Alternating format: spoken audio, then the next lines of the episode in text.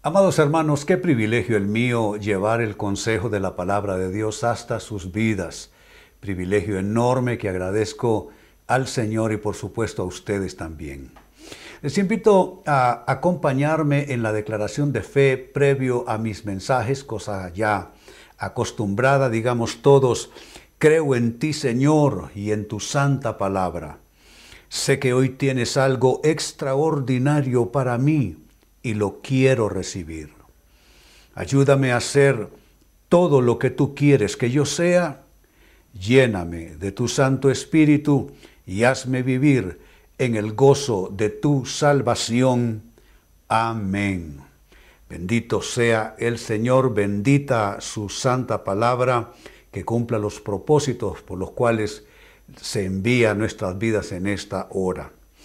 Nuestro tema estudio en la palabra de Dios en esta hora, ¿cómo le llamas a este año?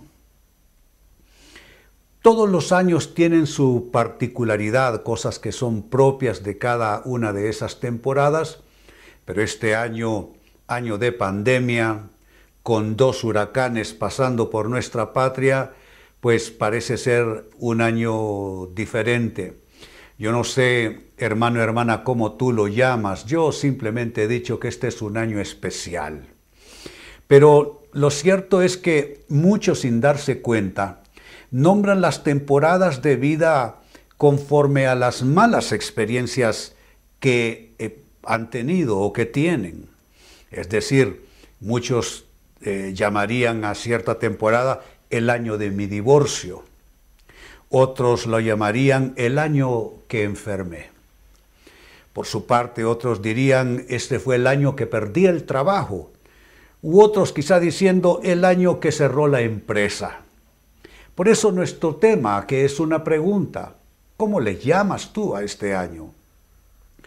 Y amados hermanos, esto es importante porque eh, de la manera como nosotros describimos, interpretamos eh, los acontecimientos, las temporadas de nuestras vidas, eso puede atraer bendición o puede de alguna manera oscurecer de tal forma nuestro escenario y nuestra historia que la bendición no llegue, al menos no con la fuerza con que pudiera hacerlo.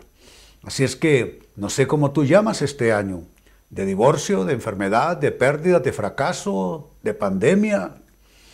Mira, un buen ejemplo como para que eh, notes que esto no es una cosa nuestra, ni sería quizá una tendencia nuestra, nada más en un año de pandemia, sino que de pronto es una tendencia humana, que eh, tenemos la inclinación inconsciente quizá, probablemente, de nombrar las temporadas conforme a las experiencias y lo triste es que malas que tenemos, porque esa es la tendencia, no nombrarlas con las cosas buenas, sino con lo malo que nos pasa. Miren a manera de ejemplo en la Biblia. En el libro del profeta Ezequiel capítulo 40, versículo 1, eh, escribe, y esta es una crónica de vida, de historia, de, de nación, mire lo que dice el profeta Ezequiel en ese texto. En el año 25 de nuestro cautiverio, mire cómo lo describe, el año de nuestro cautiverio, por qué no decir el año eh, próximo a nuestra redención, el año eh, próximo a nuestra eh, liberación, no, en el año 25 de nuestro cautiverio, y noten en lo que sigo leyendo, que la tendencia es que de lo malo hasta con el menor detalle lo recordamos. De lo bueno no es tanto así. Lo bueno apenas nos va quedando registro, pero lo malo marca tanto en nuestras conciencias que eh, eh, eh, ahondamos y, abundamos, mejor dicho, en detalles. Mire, de nuevo vuelvo al texto. En el año 25 de nuestro cautiverio, al principio del año, a los 10 días del mes, a los 14 años después que la ciudad fue conquisada, en aquel mismo día vino sobre mí la mano de Jehová y me llevó. Allá y sigue su relato. Lo que me resulta curioso es cómo nosotros los humanos eh, ponemos nombres eh, y, llamamos a las temporadas conforme a lo malo que vivimos o a lo malo que acontece. En este caso no hay diferencia, le llama año de nuestro cautiverio, pero perfectamente puede ponerse en términos de fe. Como dije antes, el año cercano a nuestra liberación, el año próximo a la visitación de Dios, el año eh, cercano al tiempo de Dios para nuestra restauración. No, le llama año de cautiverio y noten, eh, fue al principio del año, bien recordado. Fue a los 10 días del mes, así somos. Recordamos lo malo con detalles. Fue a los 14 años después que la ciudad fue conquistada, etcétera. Este es un buen ejemplo. Y saliendo del ejemplo, yo te hago la pregunta en esta hora. ¿Y tú? ¿Cómo le llamas a este año? ¿Le llamas año de derrota? ¿Le llamas año de fracaso? ¿O a pesar de la pandemia, lo sigues llamando año de cumplimientos? Una de las cosas que celebro del pastor Alberto Solórzano como pastor general de esta congregación es que todos los fines de semana se mantuvo leyendo previo a los mensajes. En el año de cumplimientos y todas las declaraciones se mantuvo aun cuando quizá en la mente, en el corazón de, más de algún hermano dijo, pero, pero eh, cumplimientos malos tal vez lo que hemos tenido. Entonces, eh, ¿cómo lo llamas a pesar de la pandemia? Sigue siendo un año de cumplimientos como también sigue siendo un año de la bondad de Dios, de su generosidad, de su provisión, de su, de su protección, de su liberación. Te aseguro, hermano, hermana, que Dios quiere cambiar la tendencia o la tentación en tu corazón de usar nombres negativos en tus temporadas. Así es que creo que es un tema pertinente. ¿Para qué? Para limpieza de nuestro corazón, de nuestra mente, para llamar a las cosas, no como dice la gente en la calle, llamar las cosas por su nombre. ¿Por qué no llamamos a las cosas conforme a la palabra de Dios? Porque aunque es un año que por su nombre sería año de pandemias, pero conforme a la palabra de Dios, es un año es un año de bendición, es un año de cumplimientos. Y aquí repito lo que he estado diciendo por meses. ¿Por qué un año de cumplimientos? Porque en el cielo no hay crisis. En el cielo no hay pandemia. En el cielo solo hay planes. Y Él dice en su palabra, yo sé los planes que tengo para ustedes, dice el Señor, planes de bien y no de, y no de mal, para darles un fin y una esperanza. Pues con esto, eh, como introducción para eh, digo yo, ubicarnos bien en esta temática bíblica, pasemos a esta interrogante. ¿Por qué es mejor, amado hermano, por qué es mejor, amada hermana, nombrar los eventos y temporadas de nuestras vidas con palabras de fe? ¿Por qué es mejor, en vez de decir el año de cautiverio, el año de pandemia, el año que perdí el empleo, el año que cerró la empresa, ¿por qué no usar para describir esas temporadas palabras de fe, ¿por qué es mejor hacerlo? Primera respuesta, porque hacer, hacerlo así, usar nombres de fe, palabras de fe para describir temporadas, es hacer, escúchalo bien como lo digo, es hacer una activación de fe. Así como lo escuchas, una activación de fe. La fe, amado hermano, amada hermana, es como una manija que tú tienes que tomar entre tus manos y tú tienes que aplicar cierto vigor, cierta fuerza para moverla. La fe no es una cosa eh, que está allí, que es eh, como una especie de nebulosa. La fe puede ser eh, sólida, la fe puede ser concreta. ¿Y cómo hacemos concreta la fe? Con nuestros dichos y con nuestras acciones. Es una activación de fe. Por eso nuestra actitud debe ser que no, de, no hay pandemia, no hay huracán, no hay nada que nos pueda convencer de otra cosa. Y es la verdad de Dios que Él está con nosotros todos los días hasta el fin del mundo. No importa qué esté pasando alrededor nuestro. Él es el mismo ayer, es, Él es el mismo hoy, Él es el mismo siempre. Acerca de esta activación de fe que estoy definiendo para ustedes, eh, la carta de Santiago capítulo 2, verso 26 nos dice lo siguiente. Pues como el cuerpo sin el espíritu está muerto, y ahí no hay discusión, así también dice, noten, Cuando se saca el espíritu de una persona, que es el aliento de vida que Dios pone en cada individuo, la persona fallece. Es que no hay forma de hacerlo de otro modo. Así también dice, la fe sin obras está muerta. ¿Cuál es la mínima obra de fe que uno puede hacer?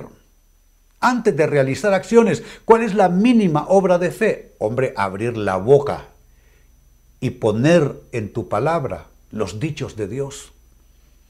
Poner en tu voz, el escrito está suyo.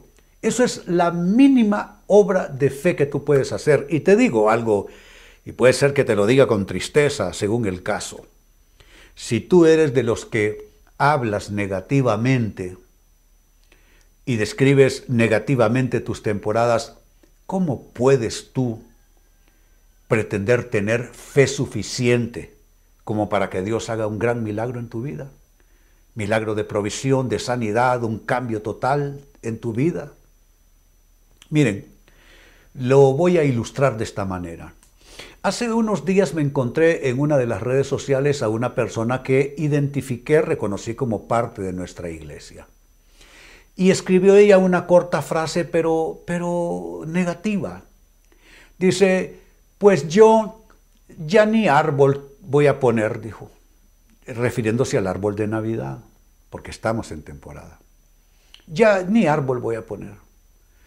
Entonces yo le escribí, o también de manera corta, le dije, pero póngalo, porque la vida debe continuar. Con pandemia y sin pandemia, celebramos el nacimiento a esta vida de nuestro Señor y Salvador Jesucristo.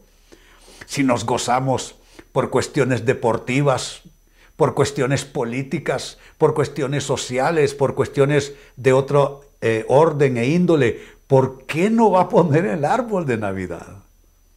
¿Solo porque estamos en medio de una pandemia? No es suficiente razón. La vida debe continuar. ¿Y cómo debe continuar la vida? En el orden de lo que la palabra de Dios nos dicta hacer.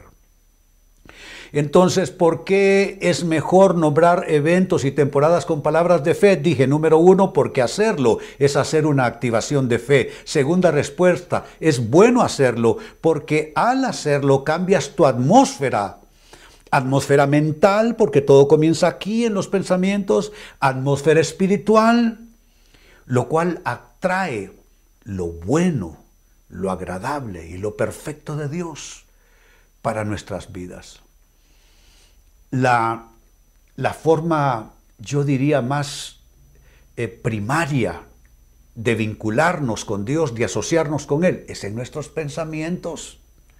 Tú no puedes tener pensamientos negativos y querer estar asociado con Dios. Tú no puedes estar hundido en el cieno de pensamientos de enfermedad, de pobreza, de fracaso, de tragedia, y aún así querer estar vinculándote con Dios. Tú tienes que conectarte con Dios con los pensamientos que la Biblia dice debes tener que son pensamientos de bien, pensamientos de paz, pensamientos de esperanza, pensamientos de amor. Entonces tú, cuando piensas con el pensamiento de la Biblia, comienzas a cambiar tu primera atmósfera. ¿Cuál es tu primera atmósfera? Tu mente, lo que estás pensando.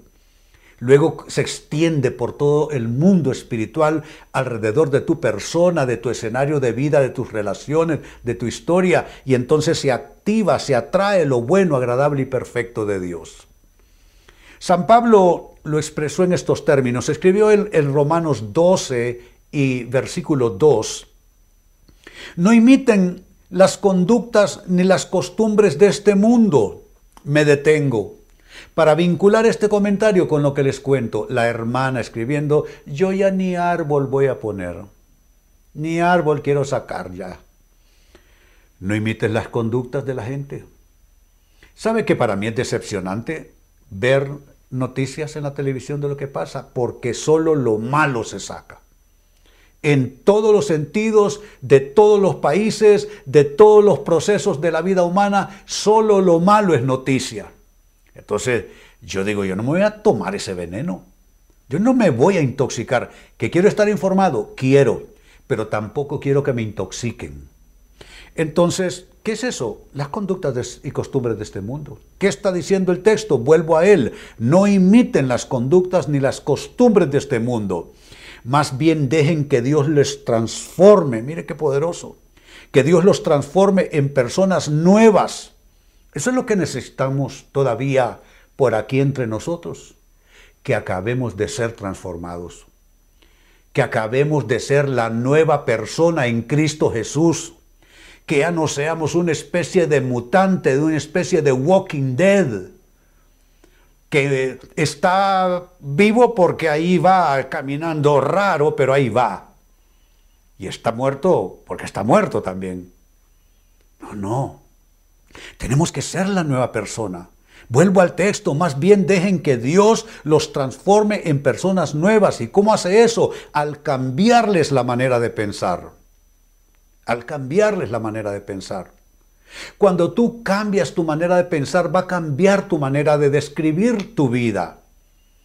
Y cuando tú describas tu vida con palabras de fe, entonces las, eh, se, se, hace una activación de lo bueno, agradable y perfecto de Dios. ¿Y de dónde sacó eso? Del texto mismo. Vuelvo de nuevo a su lectura. Dice, al cambiarles la manera de pensar, entonces entonces significa en consecuencia de, por causa de. Cuando tú dejas de imitar y hablar como habla la gente del mundo, déjalos que maldigan día y noche. Tú habla diferente. Pero para tú no imitar las conductas del mundo necesitas un proceso de transformación en tu persona. ¿Y cómo se evidencia ese proceso de transformación? Cambia tu pensamiento. Y al cambiar tu pensamiento cambia tu manera de interpretar en términos verbales la vida. Dice, entonces, aprenderán. Hay cosas que solo se aprenderán hasta que cambie nuestra mentalidad entonces aprenderán a conocer la voluntad de Dios para ustedes, la cual es, número uno, buena, número dos, agradable, número tres, perfecta. ¿Eso es lo que quieres en tu vida? Seguramente sí. Yo igual. Yo quiero, yo quiero lo bueno de Dios. Yo quiero lo agradable de Dios. Yo quiero lo perfecto de Dios. Ah, pero ¿y qué tal si tengo la válvula cerrada? ¿Y cómo puedo tener la válvula cerrada? Pensamiento oscuro, negativo, pesimista, fatalista, patético. Y eso me lleva a un hablar. Porque nuestras palabras, amados hermanos, describen el estado mental, anímico y espiritual de las personas. De que no hay forma, solo basta hablar un poco con una persona y tú sabes cómo está. Si está bien, si no lo está. Si está desanimada, si está con fe, tú lo sabes por cómo la persona habla. Pero cuando tú eh, abres la válvula en tu mente, abres la válvula en tu boca, entonces eh, eh, se, se crea esa situación, esa gran unción, esa gran activación de lo bueno, lo agradable y lo perfecto de Dios. Sigo sumando respuestas porque es bueno describir y llamar a las temporadas de la vida con palabras de fe. Pues tres, porque eso es modificar el curso de tendencias y pronósticos. Claro que con las palabras se pueden cambiar tendencias. Claro que con las palabras se pueden cambiar cursos, eh, inclinaciones, pronósticos. Claro que se puede. Eh, las palabras pueden activar vida, pueden activar muerte, pueden activar salud, bienestar, pueden activar enfermedad y opresión. Claro que se puede. Con las palabras se puede hacer eso. Cambiar el curso de tendencias, de pronósticos. Eh, San Pablo escribió y nos sirve lo que dice él o escribe en nuestro contexto de mensaje, dice él en Romanos capítulo 4, verso 17. Delante de Dios, tal como está escrito, te he confirmado como padre de muchas naciones. Así que Abraham creyó en el Dios. Ah, pero me detengo en esa frase. Y la destaco para ustedes. Creyó en el Dios. ¿En qué Dios creyó Abraham? ¿En qué Dios crees tú? A veces hablamos como que si estuviéramos hablando del mismo Dios, pero ¿saben qué? Hay unos que hacen a Dios de una forma y otros lo ven a Dios tal y como dice la Biblia que es. ¿En cuál Dios tú estás creyendo? ¿En un Dios que cambia de opinión? ¿En un Dios que va a jugar con nosotros y nos va a mandar una pandemia? ¿De eso estamos hablando? ¿De un Dios que te quita el empleo? ¿De un Dios que te arrebata un ser amado? De eso estamos hablando. ¿Qué clase de Dios es el tuyo? Quiero identificarles que este texto que estoy comenzando a leer y a comentar está en el contexto más amplio de aparentemente Dios pidiéndole a Abraham que le entregue su hijo único, Isaac. Pero mire que estos hombres de la historia sagrada nunca pensaban mal de Dios. Si Dios le pedía a su hijo único, Isaac, eh, Abraham se lo iba a dar, entregado ahí en el altar. ¿Qué piensas tú de Dios cuando la vida se, se oscurece un poco? Cuando tienes un diagnóstico médico que te asusta, ¿qué piensas tú de Dios? ¿Te asocias con Él de la misma manera? ¿Te amistas con Él de la misma manera como cuando todo está bien? ¿Qué clase de Dios es el tuyo? Mira lo que estamos leyendo. Creyó en el Dios. ¿En qué Dios creyó? Abraham, sigo leyendo, en el Dios que da vida a los muertos y que llama las cosas que no son como si existieran. Ese es nuestro Dios. Hay pandemia, pero Dios te puede bendecir. Muchos han perdido los trabajos, quizá tú mismo. Dios te puede dar un trabajo mejor, como muchos me testifican los que me escriben todos los días. Es una enorme cantidad de gente que me escribe todos los días, no solo para hacerme peticiones, sino para entregarme testimonios de cómo Dios devuelve empleos, de cómo Dios levanta empresas, de cómo Dios sana los cuerpos enfermos, de cómo Dios abre puertas de oportunidad para becas, para viajes, para porque Dios solo quiere el bien de su pueblo. Ah, que esté tratando con la humanidad, esa es otra cosa. Pero hablando de nosotros, ciudadanos del reino de Dios, es un Dios que se describe de esta manera, que da vida a lo que está muerto que se ha muerto en tu escenario de vida, que se ha muerto en tu terreno de siembra de tu vida. Él es el Dios y Abraham creyó en el Dios que da vida a los muertos. Yo creo en ese Dios, que hace que lo que está muerto reviva por su poder. Abraham creyó en el Dios que da vida a los muertos y que llama las cosas que no son como si existiesen, como si fuesen. Si Dios es así, yo soy igual. Donde otros digan, dicen muerte, yo digo salud. Donde otros dicen opresión, yo digo liberación. Donde otros dicen COVID, yo digo protección. Donde otros dicen pérdida, yo digo ganancia. Donde otros dicen retroceso, yo digo avance. Tenemos que ser como Dios.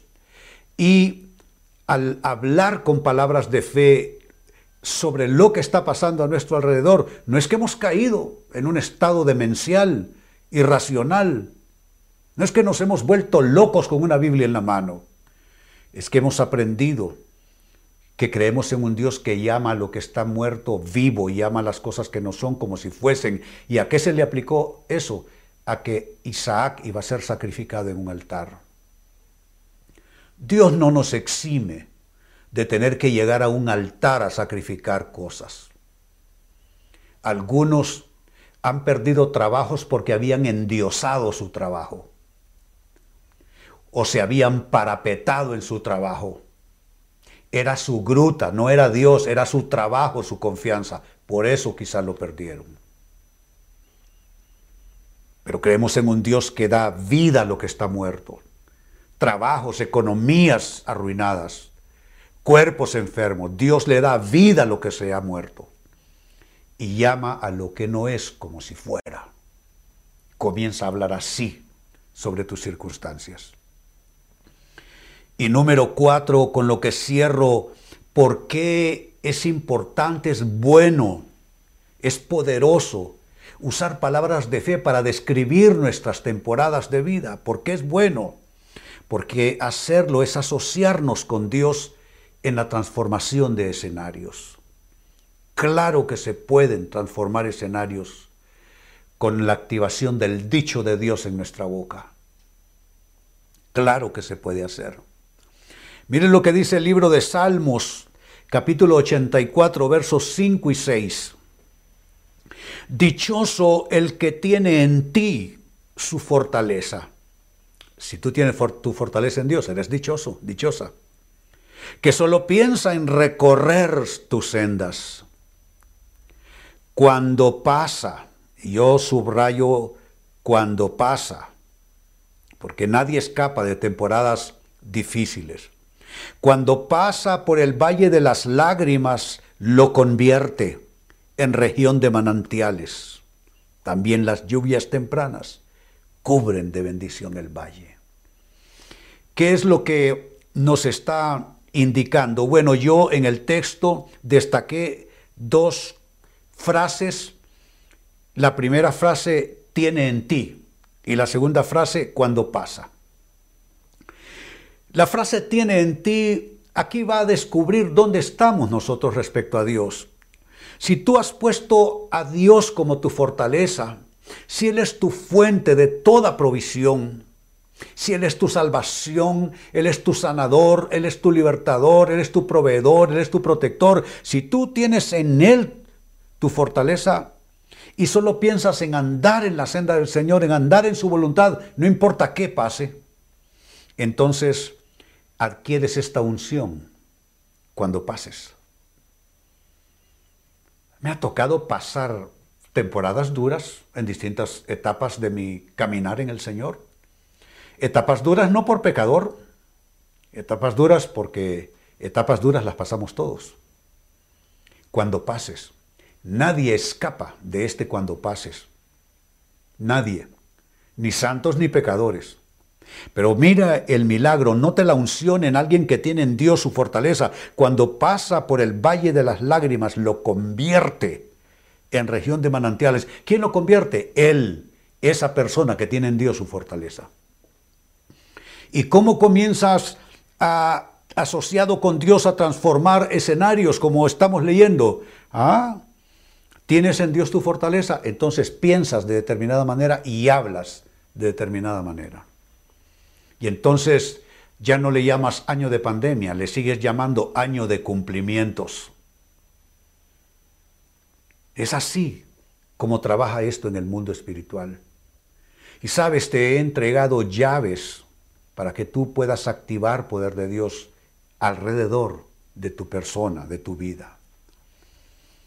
Muy bien, vamos a orar. Les invito en este momento los que están de manera presencial en la iglesia a ponerse en pie de manera solemne. Vamos a orar al Señor, sin hacer más movimiento del necesario los que están en casa, viendo la transmisión en vivo de la iglesia, ustedes con toda reverencia inclinen su rostro delante del Señor.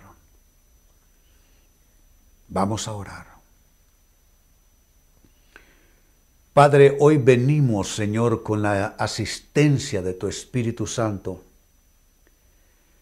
a contradecirnos a nosotros mismos cuando nuestras palabras no han sido de fe ni han sido apegadas a tu dicho y a tu escrito está.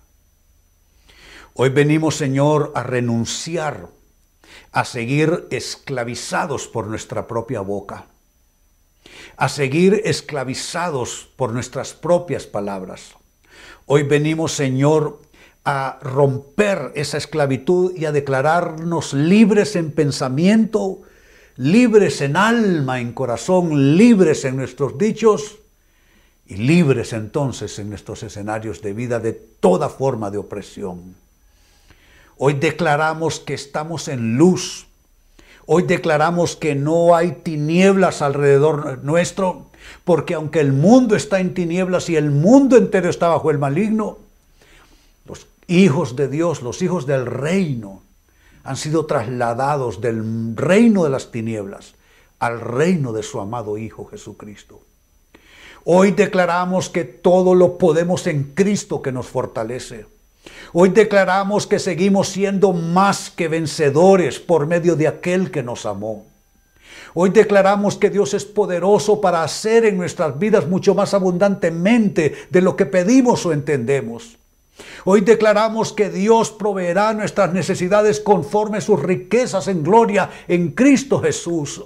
Hoy declaramos que todavía es verdad que las promesas de Dios son en Cristo sí y amén por medio de nosotros los gestores, los administradores de esa promesa en esta vida. Hoy declaramos que todo lo que atamos en esta tierra es atado en el cielo y lo que desatamos en esta tierra es desatado en el cielo. Hoy declaramos que pasando por el valle de lágrimas lo cambiamos, lo transformamos en fuente. Hoy declaramos que con nuestros dichos activados por pensamientos correctos que provienen de la palabra de Dios, eh, cambiamos escenarios, cambiamos atmósferas en nuestra mente, en nuestra vida, en nuestras relaciones, en nuestras ocupaciones. Hoy salimos del umbral de las tinieblas y de la oscuridad y entramos en el ámbito de la luz. Hoy nos declaramos receptores de promesas de Dios. Porque pensamos en promesas, porque hablamos promesas, porque no nos movemos por pronósticos, nos movemos y actuamos por promesas, decidimos por promesas, hablamos por promesas, pensamos por promesas, actuamos por promesas.